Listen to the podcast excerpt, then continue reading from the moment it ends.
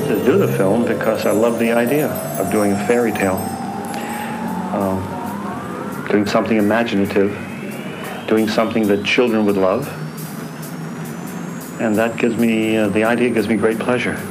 Some people call it science fiction. I don't even consider it science fiction. I consider it a fairy tale. In science fiction, uh, you're very concerned about leaving a spaceship on a planet because there may not be oxygen or the gravitational force is not the same as on Earth or not what your body's adjusted to. And so you must uh, take all that into consideration or it's considered very poor science fiction. It's fairy tale. That's the environment. That's the context.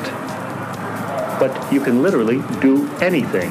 And if I believe it while I'm doing it, the audience tends to believe it too. So that's a fairy tale.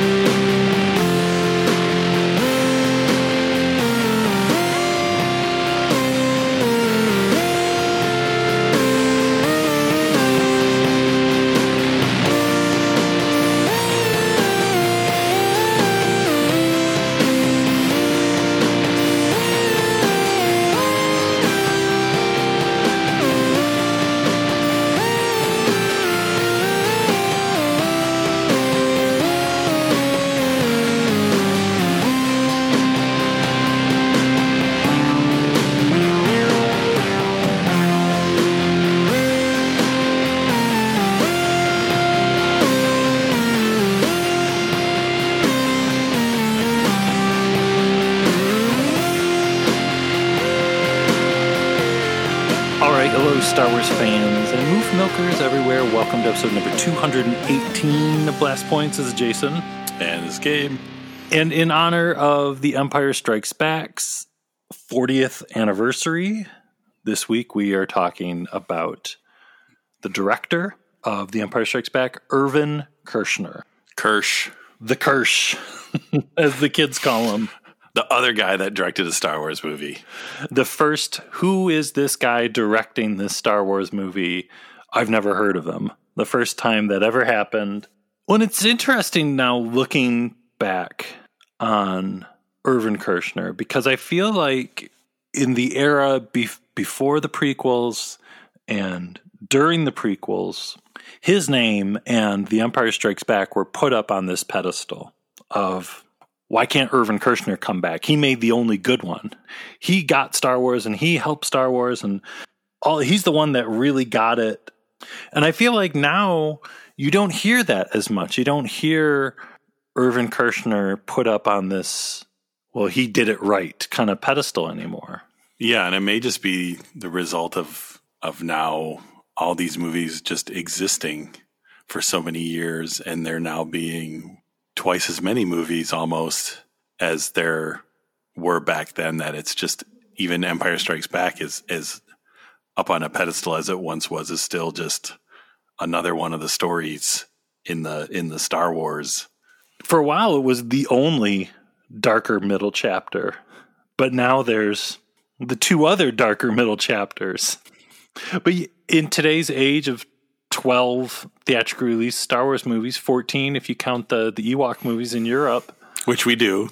Empire stands out amongst those 14 still for a lot of interesting reasons where the roles that Kershner and Richard Marquand played are so important and still not really talked about enough as being people that added key ingredients to the Star Wars formula, the recipe that still exists today, that all the new films, the new TV shows, even the animated stuff, everyone's trying to get that Star Wars recipe just right. And it's like it's like a secret pasta sauce that no one knows the exact recipe and everyone's trying so hard to recreate the a little bit of this, a little bit of that, a little bit of Kershner, a little bit of Marquand. Well, and like any good like family recipe, even though there's there's like a rough recipe, But as the recipe goes on and every time you make it, you might be out of something and add something else. And it's one of those things that you can't really write the recipe down. Someone just has to watch you make it because it's not really set in stone. Because what Star Wars was when the original film came out versus what Star Wars was after Empire came out, and there were now two films, and there was really kind of almost twice as much ingredients to Star Wars because Empire really was the basic recipe from the first movie with a whole bunch of new ingredients thrown in. And then by the time Return of the Jedi comes around, it's those two sets of ingredients with a few more herbs and spices tossed in that, yeah, you kind of, I think, forget, especially now, how much what we think of as Star Wars was evolving as each film came out. And still, I mean, we're still adding more ingredients to the mix to this day.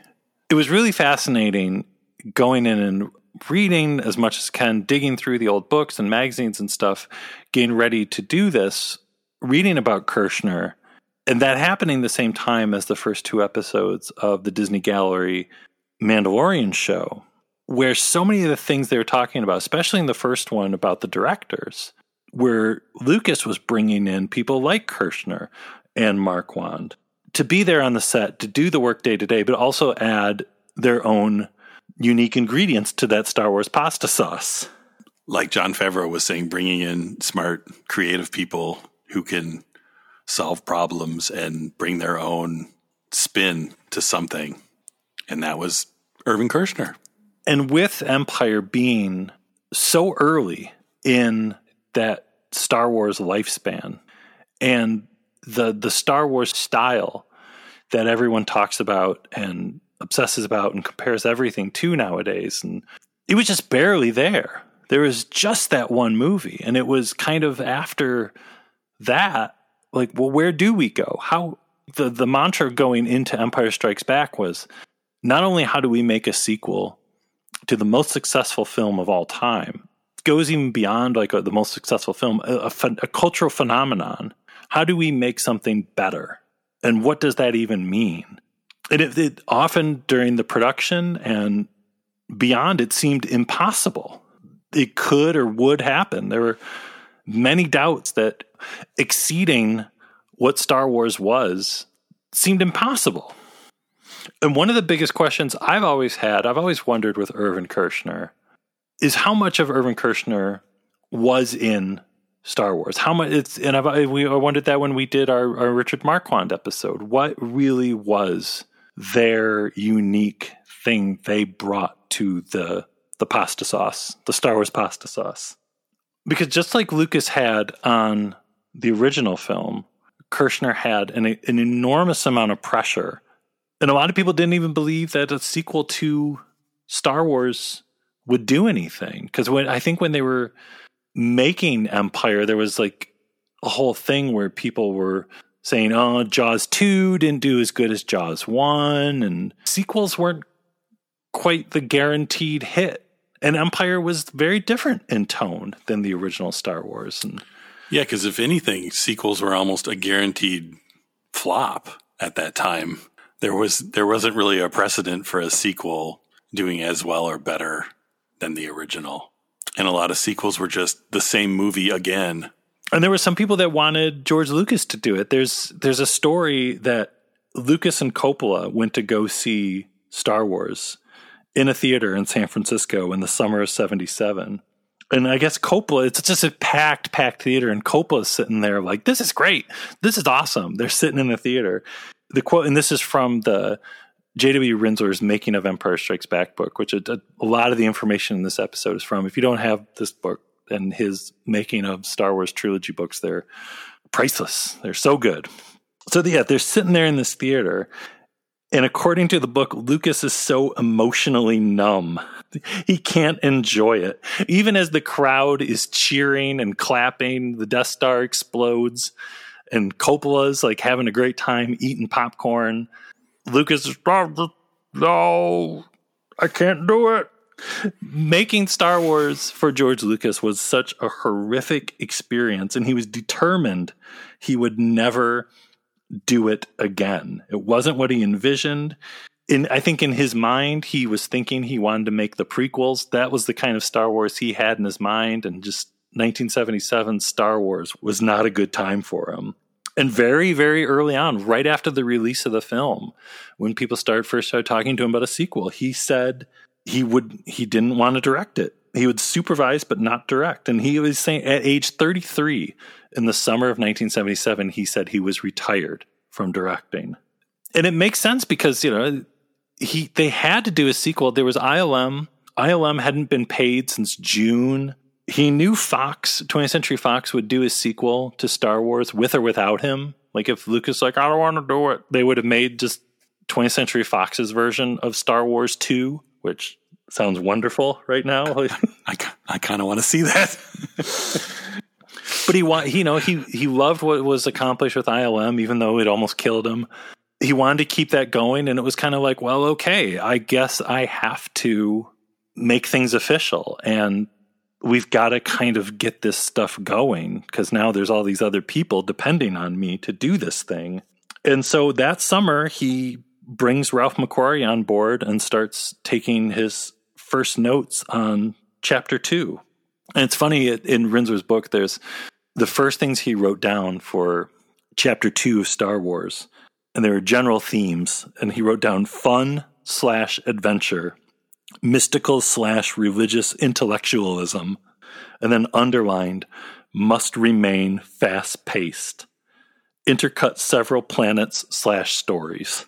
Sounds like Empire. it's, yeah, it's, it sounds like Star Wars. Yeah, it's it's it's all there. It's all there on the page. It's like if you're writing the pasta sauce, it's got to be tomatoes in it, maybe some oregano, whatever whatever else you want to build in that. On top of that, it's up to you.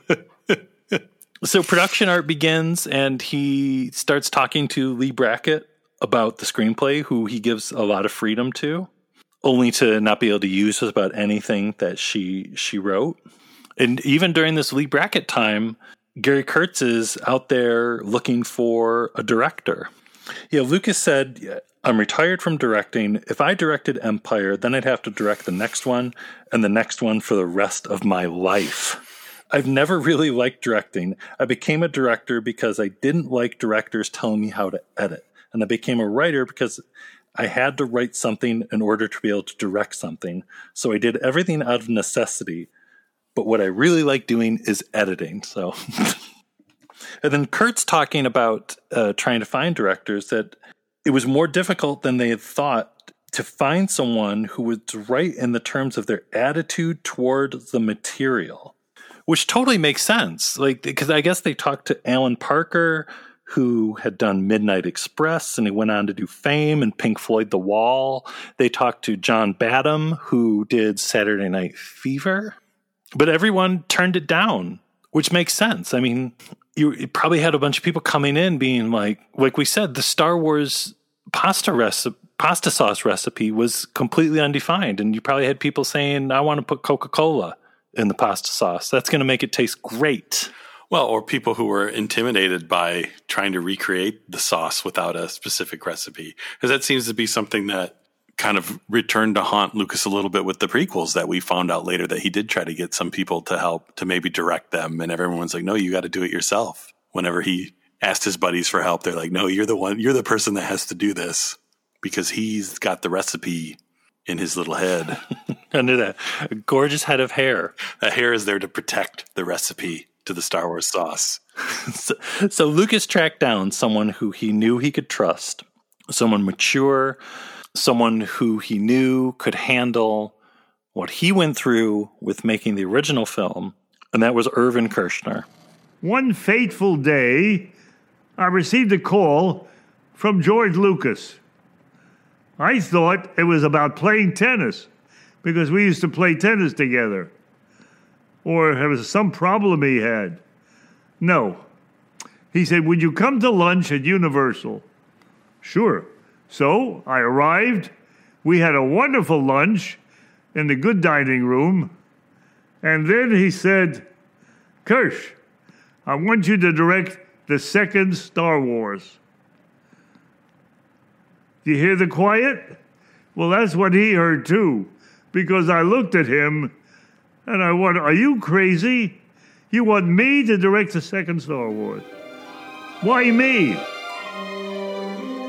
Now, Kershner taught a class at USC in the 1960s, and he would judge various student film competitions and he would come and speak to classes. And he was a, he was a working director. He was like a working hollywood director. He had done tons of tv going back to the 1950s he had done some films. He had just directed before empire this movie the eyes of laura mars for producer jon peters who jon peters was legendarily hard to work with and kirsch figured out how to deal with him. And it's like Kirsch was just like a really nice, kind of easygoing guy who was a professional who had been doing this for decades.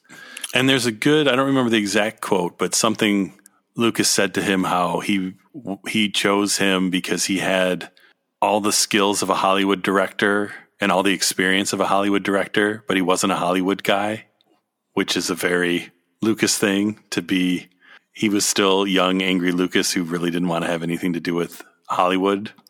Yeah, because Kirsch was very outside the system and he would just do kind of whatever and wasn't really concerned with making blockbusters. He wanted to make quality films about characters and story. Uh, yeah, I could just imagine young George Lucas just being like, oh, speaking my language. One big thing with Irvin Kershner and George Lucas, where Kershner was one of the judges at the 1968 National Student Film Fest, where THX 1138 4EB won the top prize. So Kershner had, you know, a big role in kind of getting George Lucas to where he was, where eventually he could do THX 1138 and he was able to do American Graffiti. And according to Kershner, he he followed Lucas's career all that time and kind of like he went to go see American Graffiti in the theater and it's like I remember this kid from USC. I remember his student films and this him winning the the the top prize and was kind of proud of him and what uh, everything he was accomplishing. And then there's conflicting stories on how he got hired, right? There's some stories where they were playing tennis, Kershner and Lucas, which is a wonderful visual whenever I try to picture that. Because they were they they did play tennis on occasion. That was like their thing. They how they kept in touch. Trying to imagine 1977 George Lucas wearing like little white shorts and like would he put a headband on that hair and like the glasses? Probably. I'm emotionally numb.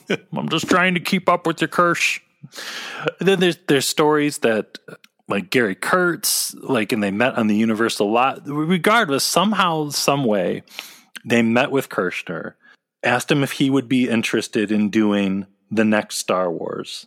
And in Rinzler's book, Kershner told George Lucas that he would only do it if he could top the first one. And I guess Lucas laughed and said, Well, it's not a sequel, it's part of a continuing saga. Well, and Kershner was, he was 54 at the time and he, he was a really interesting dude. He was he was a musician. He played several instruments. He was an artist. He was a painter. He was a photographer. He was in World War II, like working on B twenty four bombers. He had studied at USC. He studied anthropology and history, much like Lucas. There at USC, just like Lucas, he discovered movies and film. He was into Zen Buddhism, which he always tried to talk about Zen Buddhism. Yeah, because it's such an really interesting part of that whole relationship is you Lucas was such the hot young anti-Hollywood director. And the fact that when it came time to kind of pass on directing Star Wars to someone else that he didn't find someone else young and hot and angry or even younger that he actually found someone older and more experienced which is not what you would really expect which I guess is a very George Lucas thing to do, to not do what you would think and what the most obvious thing would be. And it's almost like Star Wars coming to life where he he kind of found his Obi-Wan and let Obi-Wan make the movie because it was someone he respected from his school days. Well, it's and it's this repeating thing that's mirrored on screen and off with the apprentice and the master, the student and the teacher, the parallel with the the Mandalorian, the Disney Gallery show, like all the stuff Filoni is constantly talking about with George Lucas, and Lucas kind of giving the sequel to his movie to his former teacher, this person that came along at one time in Lucas's life, and he was probably just like, "Oh, that's who I want to be one day." Kershner was a director, and he taught at USC, where I went to school. He had directed uh, some movies and a lot of television, and uh, I thought was a very talented director. His name came up pretty early on as somebody who was, I feel, a very major talent that had been overlooked by the film industry. He's very thoughtful and intellectual, and I think was able to understand the line between the fact this is kind of an entertainment movie, but there's a giant subtext going on, and sort of pay attention to both of those things. And even the Kershner talks about how he had seen Star Wars in the theater with his 10 year old son when it came out. And he, he talked about how he saw it through the eyes of his son, and that's how he really appreciated it. Kershner's first real experience, exposure with Star Wars, though, is a fascinating story that was in a Star Wars Insider issue where he was at a party at Francis Coppola's house, right? I think the story goes. And Lucas is there and he's got the trailer for his new movie, The Star Wars, or just Star Wars. And he's like, hey, everybody at the party, okay, let's all watch my new preview. And people are like, what? Yeah, yeah, let's check out George's, the preview for George's next movie. How are you going to follow up American Graffiti, George? And they, they play the trailer, the first trailer for Star Wars.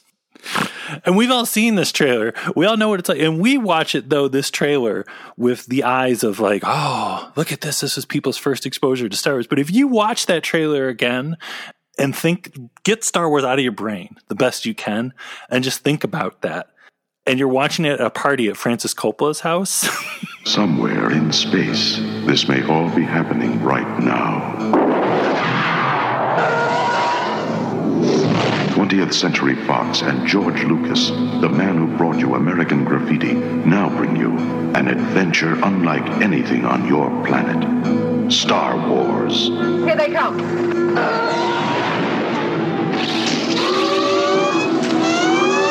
Star Wars. A billion years in the making. And it's coming to your galaxy this summer. I like how he talks about everyone said they thought George was making a cartoon. like that's not a movie, that's a cartoon. That's not sci-fi. well, I, well, isn't there in the there's a thing where after they play the trailer, there's like discussions going on in the corners of the party, like how how do we tell him that that looks terrible? yeah. Right. Who's going to be the one to tell George? Uh, but they, people saying they were worried for him, like I I don't know if this is going to go too good, George. so, flash forward years later, and he agrees to do the movie. They went to George Lucas's house, and he introduced him to everyone already working on it. There, Leigh Brackett, I think, was still working on the script, and McQuarrie is making paintings. The basics of The Empire Strikes Back kind of get started. Then, after Leigh Brackett leaves the picture and Kasdan is brought on, I feel like that's when the the pasta sauce starts really getting perfected. It really starts cooking. they get all the pots out, all the ingredients are out. Lucas is on the story. Kershner is on the characters. Kasdan is on dialogue. And everything you read about this period of time, it sounds like this magical time where they were just like sipping the sauce as they were making it, and they're like, "It tastes good, but you know what? It could be better. More salt." They have a really big wooden spoon, and they're just taking turns stir, stirring the pot. Outrageously big wooden spoon, just comedically huge. where the three of them can all sip at the same time. They're, they're all sitting around the pot with their feet, dipping their feet in the sauce. so before long, Lucas and Gary Kurtz and Kershner are out location scouting in Norway, and hey, we're going to make the sequel to Star Wars. And it, it, but even then, it was a different kind of thing because it's not like it was even then an Irvin Kershner film. He wasn't approving the designs of the AT-AT walkers or if Boba Fett should wear a poncho or not his his role was kind of clearly defined when he got hired on where he was character focused, and he was there to be on set dealing with the actors. But during this time when they were figuring out the screenplay, Kershner was with Kasdan going over every single line of dialogue. And you just got to think like around this period of time, you had McQuarrie doing art, you had Joe Johnston, you had all these people, Lawrence Kasdan, you had all these people like seemingly like the height of creative power and energy, just crafting this movie and what it what is the sequel to Star Wars and where does this story go next? Because I mean, in our Leigh Brackett episode, you could see where it could go, like what the opposite of The Empire Strikes Back could have been. How if someone didn't get that pasta recipe, you could ruin it really quickly with just a little bit of the wrong ingredient. You end up with taco sauce. It's a fine line from salsa to pasta sauce. Well, the other thing during this time too is I, I want to say from some of the interviews, Kershner said he spent almost a year working on storyboards as well. Like he storyboarded, he did a rough storyboards for a lot of the movie, and then had the gave those to the to the real concept artist, storyboard artist to kind of clean up. But he was kind of thinking of the visuals of what the characters were doing during this time as well as they were kind of coming up with the story which is also, I think, when you get to the finished film, kind of one of the things with Empire that that gives it a different feel from the original film, and also I think we find out led to some of the tension during the film is how much Kershner films the movie that he sees in his head, as opposed to Lucas, who films a lot of footage and finds the film more in the edit. All that time thinking about the storyboards I think probably led to that of he kind of could see the movie what he wanted to film and was filming to the storyboards and not so much just getting a lot of footage. Well, and, and big thing was the, the, the people. Like he was when he was planning it, when he was doing those storyboards and stuff, he was he's focused on the characters, the people. He, big thing was he had kind of come from more of like a European style cinema of long close ups on people's faces and really getting reactions from actors and filming that. And that's what's the most important, which is not really the George Lucas kind of way of filming and shooting. Like again, that's some of the key ingredients that Kershner brought in. You know, it's it's cheesy to call it the the human element that Kershner added to The Empire Strikes Back because it's not like that's not there in A New Hope. But if you go back and watch A New Hope, A New Hope is more kind of like later in the prequels. Weird, weird. it's weird, yeah. And it, I mean, it's it's the raw Lucas versus the Lucas with cream and sugar in it. But it's also, I think, yeah, the whole idea where Star Wars was in his mind a documentary, and he's just kind of filming things that are happening versus Empire is more cinema and yeah, like focusing on the characters and being about the acting as opposed to being about the story that's happening and maybe bringing the the specifics of the story into more focus than than Lucas was focused on because he's kind of more focused on the big picture and everything that's happening as opposed to kind of lingering on details. And all along this time, right before filming is getting started, they're just figuring out the most important part of the movie, one of the most important parts of the movie, Yoda. And it's almost like everything you read was that Kershner was kind of dreading Yoda because here you have this director who is, like we said, into these close ups and into character and into expanding character and these close ups of emotion. And your whole middle of the movie, your whole emotional, philosophical center spiritual center of this movie is basically a puppet, is a puppet that isn't finalized that's actually going to work until like the day before they start start filming. And other than just not even having the puppet and necessarily even having a design for it when he came on or for a lot of the pre-production, there was never really a movie where you tried to pass a puppet off as anything other than a puppet. And here, not only was it a puppet, but it was a puppet that was supposed to represent a living, breathing creature interacting with a human, which even if it wasn't like the one of the main characters and the main character giving advice and wisdom, it would have been scary enough to just have this puppet show up and talk, let alone being arguably the the star of the whole movie. I can't even imagine like how that must have felt. terrifying. Absolutely terrifying. I worked so long with the script that I know pretty much everything that's expected of the scene, and I just shoot the picture. And as I go along, I vary, I change my concept often because of what I shot before, or I learn something, or I learn that I don't need a certain scene, or I learn that I haven't shown a certain person before and I have to show them now. There's always, there are about a thousand little considerations before you can stage a scene, and you pay off things.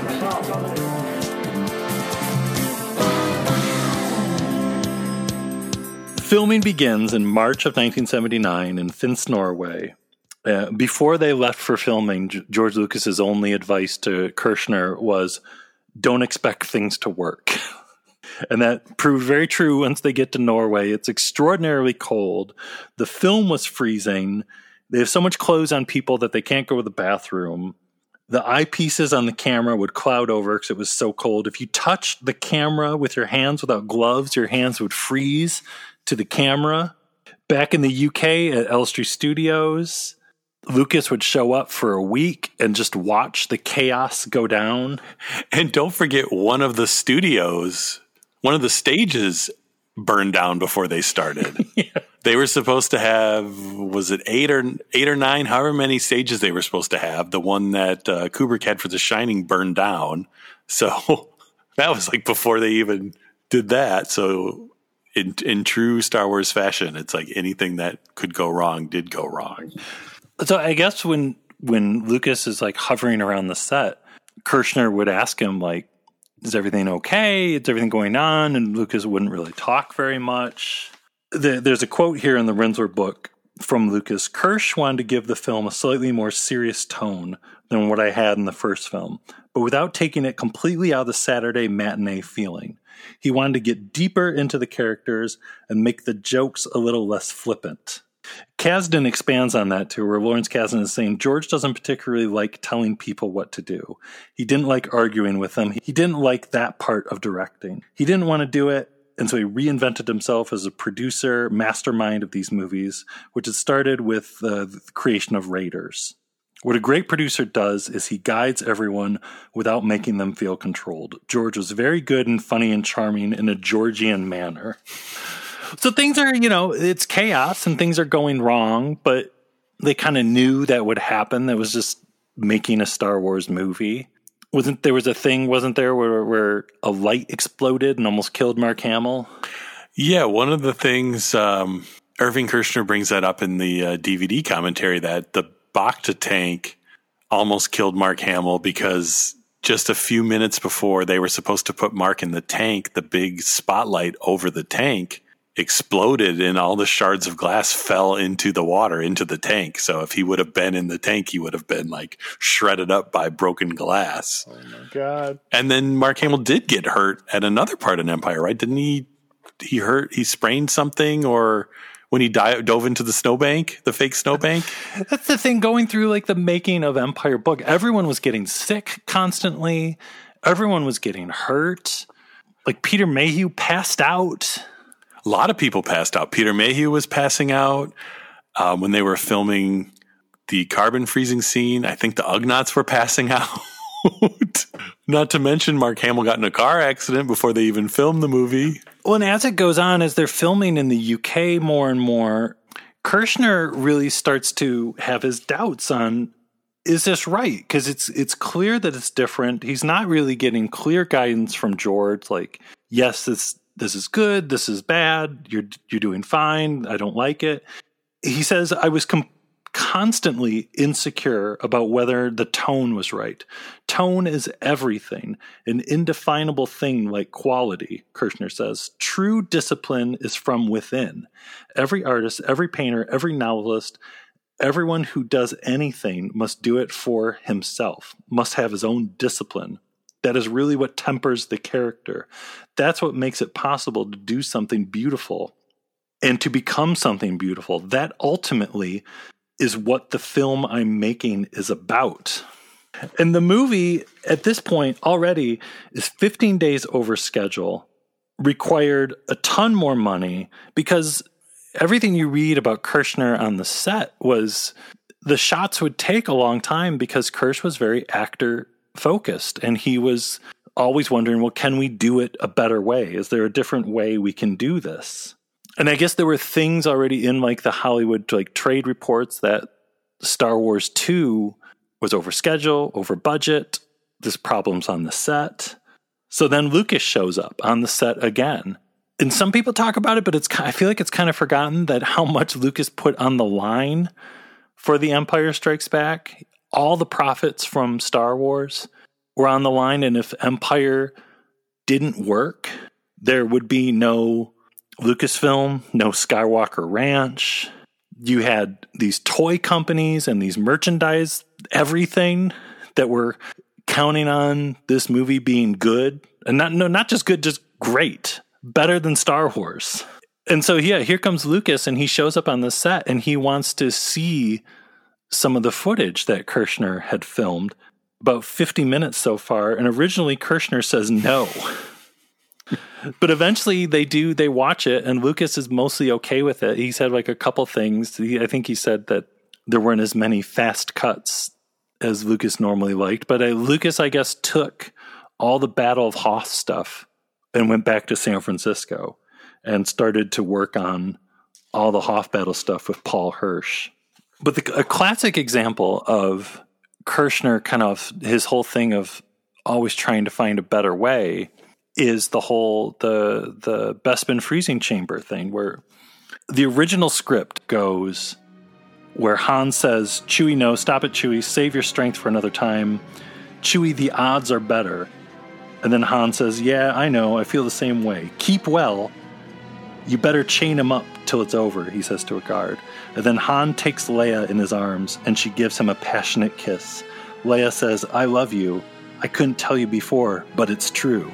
And Han says, Just remember that, because I'll be back.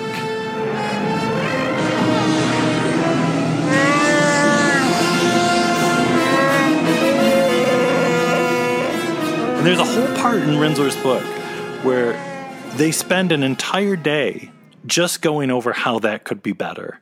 And you can imagine at the time, you're saying, okay, well, you're spending an entire day on those lines of dialogue, on what technically that's fine the way like it was written but what we got and because of him spending that entire day and talking to the actors and figuring it out and then figuring out some more you've got one of the most iconic moments in the entire Star Wars saga in any film it's every time they ever show any clips of remember how great Star Wars is there's always I love you I know you can get towels now it's, it's on t-shirts yeah cuz they even talk about some of that that day and that scene in the uh, DVD commentary too of how when they finally did the last few takes with the "I love you, I know." Kershner's joking that the crew wouldn't leave because they didn't believe that they were really okay with that and that they were ready to be done. Because as much time as they spent, and then ultimately ending with the more or less ad lib line, yeah, people didn't believe that that they were really going to be happy with that. Who would have ever thought that would be as iconic as it is and such a classic? And sure all the people that were looking at the numbers and the budget swelling out of control and the being over schedule it's like why are you spending so much time on this? And there was even a point where 20th century fox was considering taking over the movie and removing Kirsch, kershner from being director things got very tense with lucasfilm and fox where they were like no you can't do that yeah, Kershner is saying, I was never sure if anything was right. I was guessing. And then when I realized Lucas had financed the picture himself, I was shooting a guessing game with millions and millions and millions of his money at stake. This put a terrific burden on me because I knew wherever I screwed up, it was costing him money. That's the way film is. You chase shadows. And now all of this is going on too. Empire is getting very, very scary for everyone involved, and they still haven't filmed Yoda. they saved Yoda for the absolute last. Well, and part of it is they haven't even built Yoda. Stuart Freeborn didn't come on until later in the Yoda process. Yeah, back back when we did our the the Yoda puppet is still working episode a couple years ago or something. Yeah, Yoda was they were not sure if Yoda was ever going to work. And for the most important thing in the movie, Yoda was kind of terrifying everyone. And then once they were on set, I mean, Frank Oz was kind of figuring it out as he went. And there there's a part where very early on where they're trying to shoot something for Yoda and his eyes are all crooked like one eye is looking one direction and one eye is looking another direction. And everyone on the crew starts to laugh. And I guess except for Gary Kurtz and Irvin Kershner, because they're just pissed. And Kershner was really feeling it. I mean, you've got this swamp set where what the the fog and all the gas in there is like you can't breathe it. You've got Frank Oz under the floor and all the technicians working on Yoda. You've got Mark Hamill acting his butt off with a puppet. Still to this day, Mark Hamill does not get the credit he should he deserves for the, for all that scene. And yeah, there were a lot of moments where Irvin Kershner, this is towards the end of filming, was exhausted and frustrated and he wasn't afraid to talk about it. Uh, the Bog Planet is, is a, as you say, an extraordinarily difficult set uh, and I feel uh, dissatisfied, greatly dissatisfied with what I could do. Uh, the terrible thing is, here's a picture that's this expensive, really ex- quite uh, almost insanely expensive, and yet uh, I had to compromise all the way down the line. I had to compromise with every shot, with the characters that we created, the Yoda.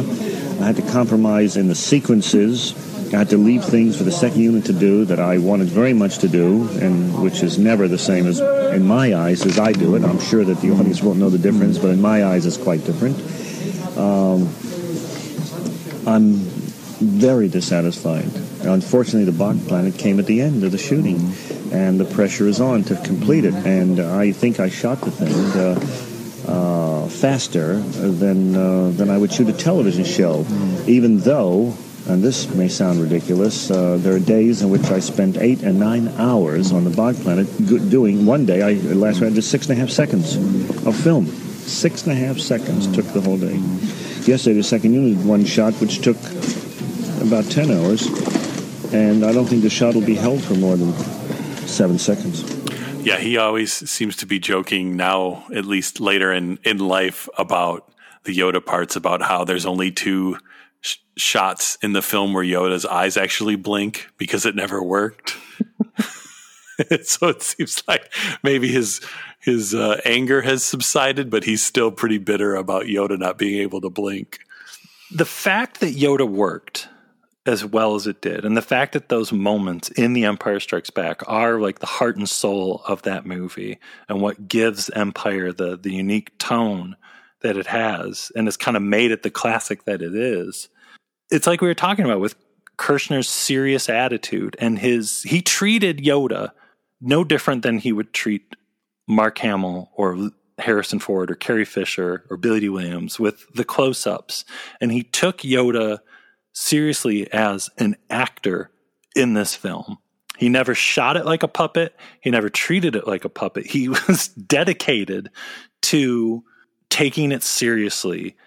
I think about the scene the classic scene with Yoda racing the X-wing out of the swamp, the way Kershner moves the camera so subtly in those scenes, and the way he films Yoda so perfectly in those scenes. And I guess that's like you can look at that moment and you can ask, okay, is there a part like that from the performance of the actors or the way the camera moves in Star Wars or Return of the Jedi? And there's really not. Yeah on its own, visually, Return of the Jedi is great, but going, if you're watching Empire and then you put Jedi on, your eye notices that things are a little, a little bit wilder, a little bit looser looking than what you were, what you were seeing in Empire Strikes Back. There's definitely a, a refined composition and look to Empire Strikes Back that is very different from the first and third films, which are much more Flash Gordon in your face, comic booky, just all over the place wildness that is definitely from the eye of Irving Kershner. And I think the other thing that's so great with everything with Yoda, and this came up in this week's Mandalorian behind the scenes thing with Deborah Chow talking about how so much a Star Wars thing is this a, a puppet talking to a human. Where else do you see that? And where else do you see that taken seriously? And even to this day, all these years later, it doesn't happen very often. And it really, if at all, and it was, I mean, and that's such a core part now of the Star Wars ingredient is just this idea of you have a, a, guy in a rubber mask or a puppet or now a, maybe a computer generated creature talking to a human and it's and no one's acting like it's anything other than something you see every day. And that's so much what star wars is. Well it's like taika said in last week's thing that it doesn't star wars doesn't take itself 100% seriously but it believes in itself we said a thousand times already in this episode that could have gone in such a different direction if Empire had not been the movie that it was and you didn't believe in Yoda and if Kershner didn't believe in Yoda and take it all very seriously. And it would have been much different if even if Lucas had decided to to direct Empire. I think the first time we really saw a human and puppet interaction wouldn't have been the same. And may have been not better or worse, but different. And may have been more kind of goofy and fast and loose and not so dramatic as we got with Kershner and, and the fact that our kind of first interaction of seeing this first contact of puppet and human was directed in such a serious, almost like mature way with Kershner kind of made everyone like, oh yeah, okay, I'm I'm into this and allowed Star Wars to kind of get wilder with it in the future. George was an amazing producer. He gave you freedom. He knew that as a director, if you feel choked, you can't work well. And I am very much an improvisational director. And so he went along with me. One day, it was early morning, we started shooting the plane coming out of the water. I look over, and there's George standing at the door, way back. I said, George, yeah, come over here. He reluctantly came over by the camera. I said, You know what we're shooting? Yeah, yeah, I know, I know. And we said, Okay, let's try it. We submerged the plane, three quarter, and made out of plywood. Now, action. We raised the plane and as it came out of the water, the wings fell off because they were full of water, and they the wood couldn't take it. And George stood there, no emotion. I said, "All right, how long will it take to fix it? We can do it in uh, an hour. Fix it." And I went and had coffee with George. You okay? Yeah. Is it going all right in your mind? Perfect. Good. Ten hours later, and we get a good take. One. Now, the usual producer would have pulled one of his two hairs out of his head. That's the usual, but not George. George didn't say a word. He saw the thing, one take, which I did many times because it took hours to set up.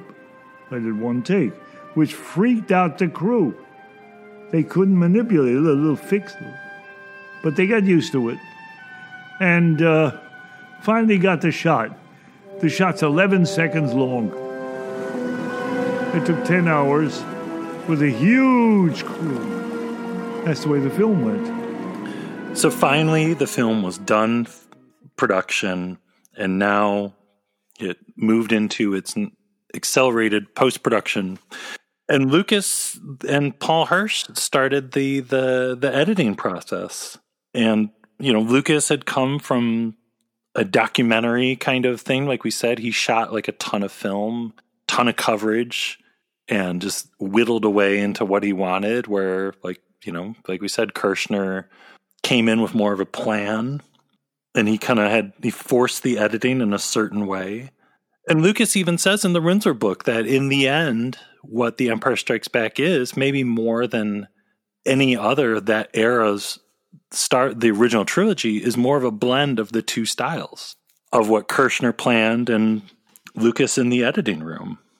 And that still exists. I mean, you can the, like we've said the the Mandalorian episodes that's that's all what it is. Like you can draw a line from what Rian Johnson's style influenced the pasta sauce to to Deborah Chow to Bryce Dallas Howard to Dave Filoni everyone adding their own ingredients to this thing.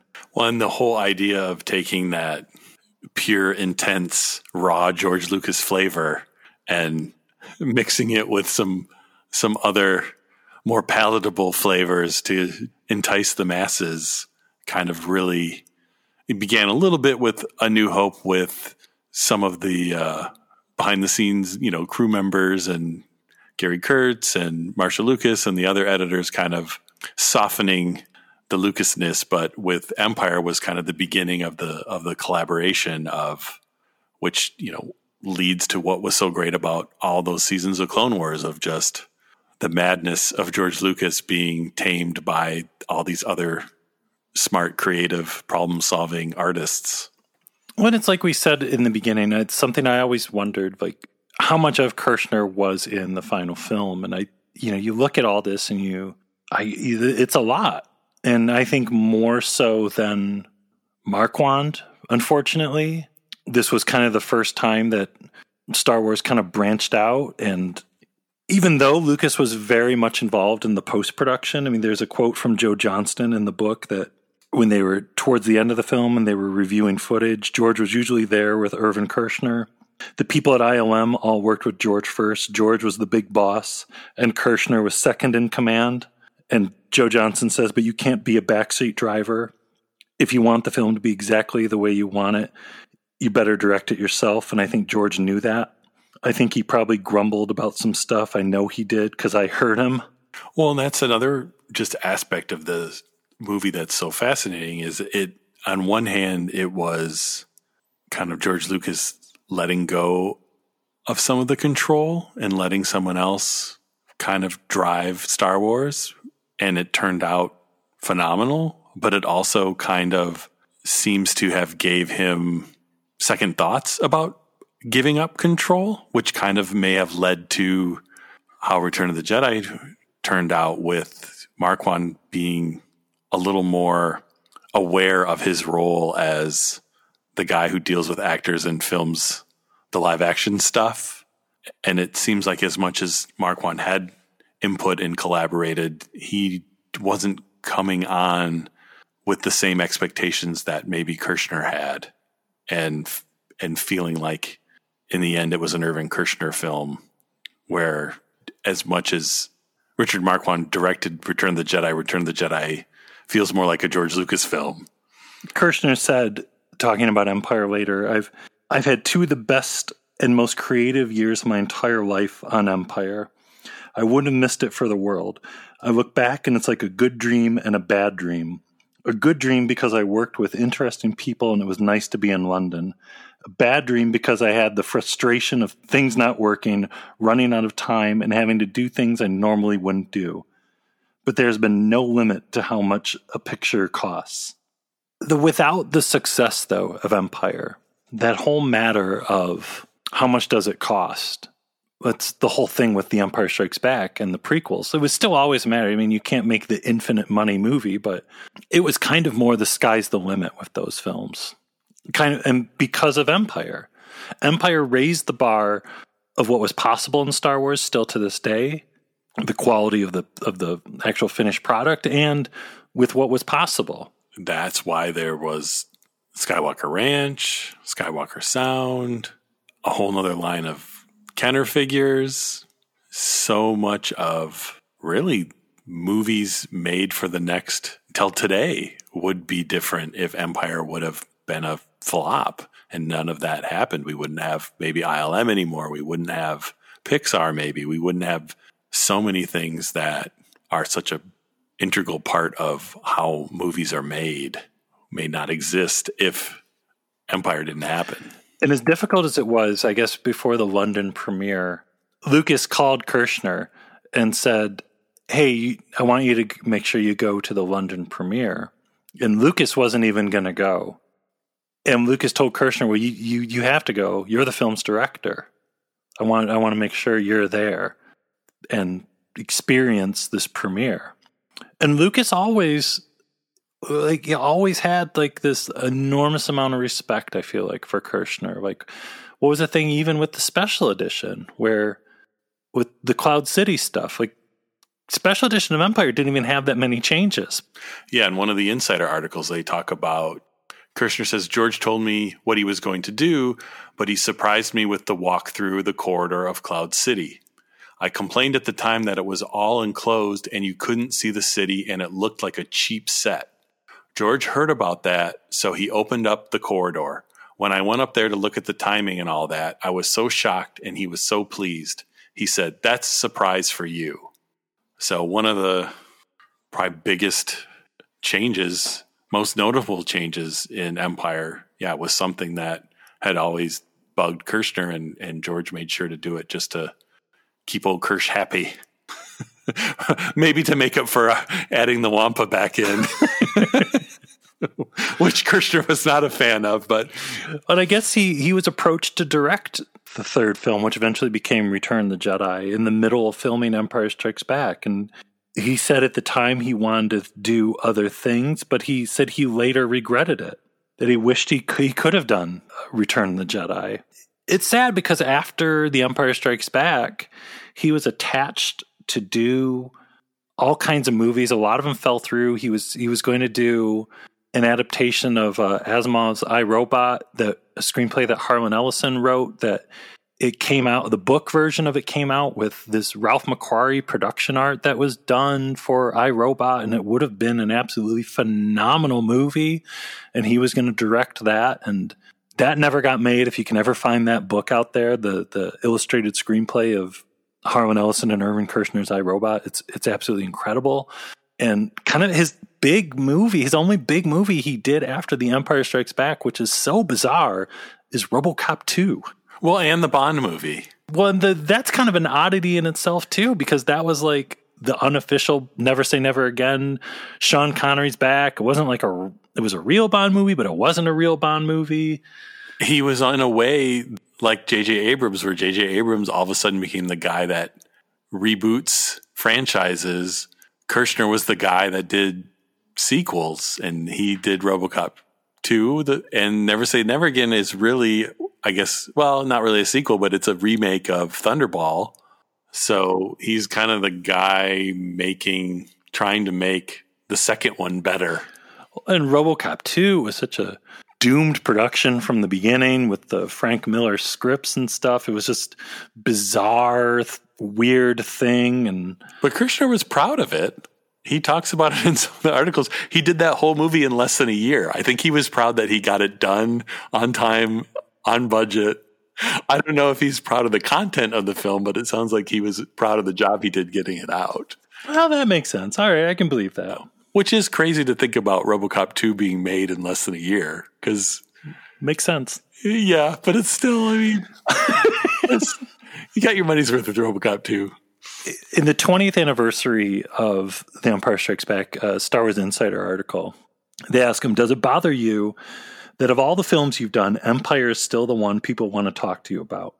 And cool man Irvin Kershner says, Yeah, but that's life. You know, every author will tell you the book they're most famous for is not their favorite. And George said something interesting. At one point, I think it's when he I went up to do the timing for the special edition, he said, "You know, I wanted to get away from Star Wars. I tried very hard, but now I accept it. I'm Mr. Star Wars, and there's nothing I can do about it." Kirsch was very zen right up until the end. Sadly, he passed away in 2010. But nobody knew at the time Nobody nobody was aware of his contributions to that pasta sauce. But it's the pasta sauce that's in every every dish still today. People are still trying to figure out the recipe, still trying to tap into a little bit of that Kirsch magic. I was privileged to be chosen to direct The Empire Strikes Back. It was one of the great adventures of my life, and also one of the most difficult, which makes it a great adventure. I think sometimes when something is difficult, it becomes your favorite. Empire was a great challenge, uh, both creatively and physically. It was the first film that I solely financed myself. We had some technical difficulties, primarily Yoda, which was a huge risk that we could get a puppet to look like a real animal, which hadn't been done up to that point. In the end, it turned out very well. I was very proud of it. That is the film that ultimately made Lucasfilm stand on its own as a film company and be totally independent. It was a difficult experience, but well worth the effort. Your step must be quick. Your action, sure. Yoda puppet and the Force lightsaber, each sold separately. As you move your lightsaber, the sound of the Force moves with you. It can be a powerful friend. That is your first lesson. Learn it well. The Force is in my lightsaber. The Force is in all things, even you, my young Jedi. The Force lightsaber and new Yoda puppet, each sold separately from Kenner Star Wars The Empire Strikes Back collection.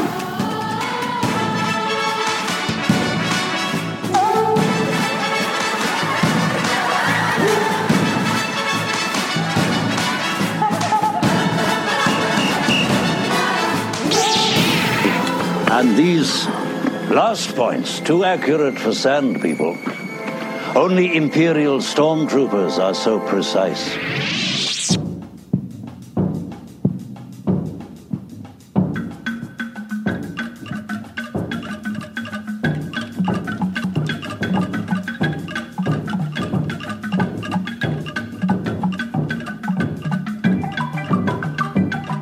So, Apple Podcast reviews, you know what's up.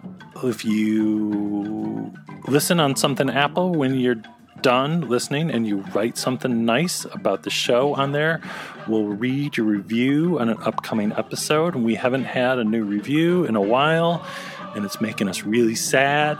It helps us move up the mysterious Apple Podcast charts so more people can find the show. But let's keep the magic going. Write us an Apple Podcast review. And after you write us a review, head over to our website, blastpointspodcast.com, which is the best place to find back episodes. If there's episodes you missed, you can use the search function and figure out where those episodes are. And then follow us on Instagram, Twitter, Facebook. And if you're on Facebook, sign up for the Super Chill group. We are still doing our watch parties all through May, and we have The Empire Strikes Back, funny enough, this coming weekend. Who knew? That's pretty convenient. I won- I wonder how that happened.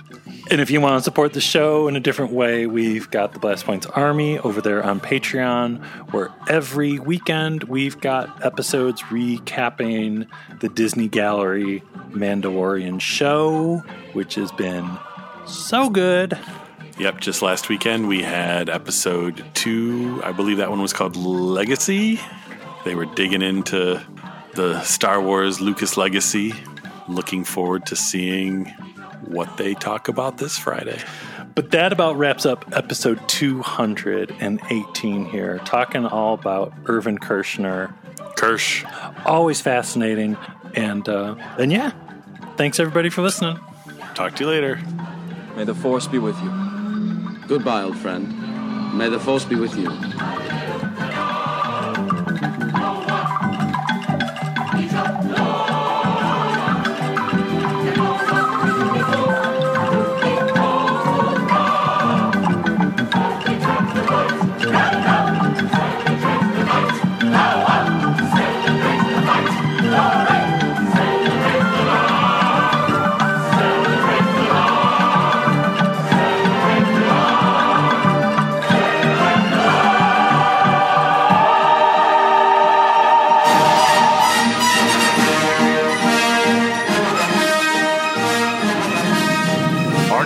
Wants to know what's going on inside, so he gets up on his tippy toes.